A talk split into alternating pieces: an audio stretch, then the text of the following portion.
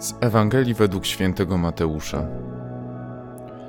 Jezus, widząc tłumy, wyszedł na górę. A gdy usiadł, przystąpili do niego jego uczniowie. Wtedy otworzył swoje usta i nauczał ich tymi słowami: Błogosławieni ubodzy w duchu, albowiem do nich należy Królestwo Niebieskie. Błogosławieni, którzy płaczą, albowiem oni będą pocieszeni.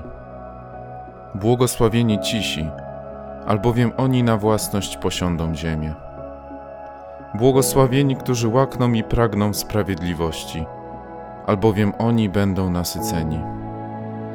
Błogosławieni miłosierni, albowiem oni miłosierdzia dostąpią. Błogosławieni czystego serca, albowiem oni Boga oglądać będą. Błogosławieni, którzy wprowadzają pokój, albowiem oni będą nazwani synami Bożymi. Błogosławieni, którzy cierpią prześladowanie dla sprawiedliwości, albowiem do nich należy Królestwo Niebieskie. Błogosławieni jesteście, gdy ludzie wam urągają i prześladują was, i gdy mówią kłamliwie wszystko złe na was z mego powodu. Cieszcie się i radujcie, albowiem wielka jest wasza nagroda w niebie.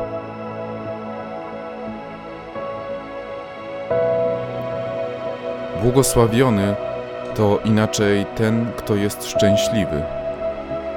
Jednak dosyć ciężko przychodzi zrozumieć nam, że szczęśliwym może być ten, który cierpi prześladowanie, lub gdy inni ludzie mu urągają, albo jeszcze ten, który cieszy się, gdy ktoś mówi o nim kłamliwie.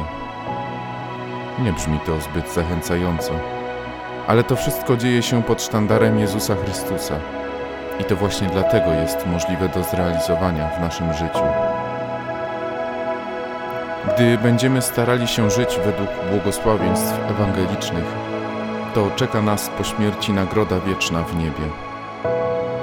Jednak w codzienności dnia spotykamy się z sytuacjami, kiedy błogosławieństwa ogłoszone w dzisiejszej Ewangelii nie tyle nie są przestrzegane, co nawet bagatelizowane przez nas samych.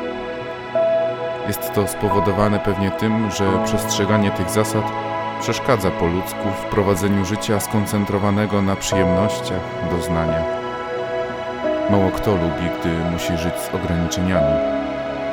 Nie ma co się w zasadzie dziwić, ale trzeba pamiętać, że żyjemy w świecie, który jest wyborem właściwego, wiecznego życia. Obecnie sposobem postępowania decydujemy, czy dostąpimy wiecznego szczęścia, czy wiecznej kary. Dlatego pamiętajmy, że szczęśliwi są ci, którzy wprowadzają pokój, a nie ci, którzy pragną kłótni i sporów.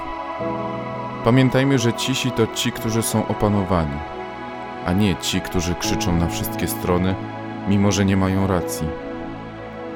Pamiętajmy, że zbawionymi będą ci, którzy słuchają Słowa Bożego i wypełniają je, a nie ci, którzy tylko słyszą i udają, że są lepsi od drugich.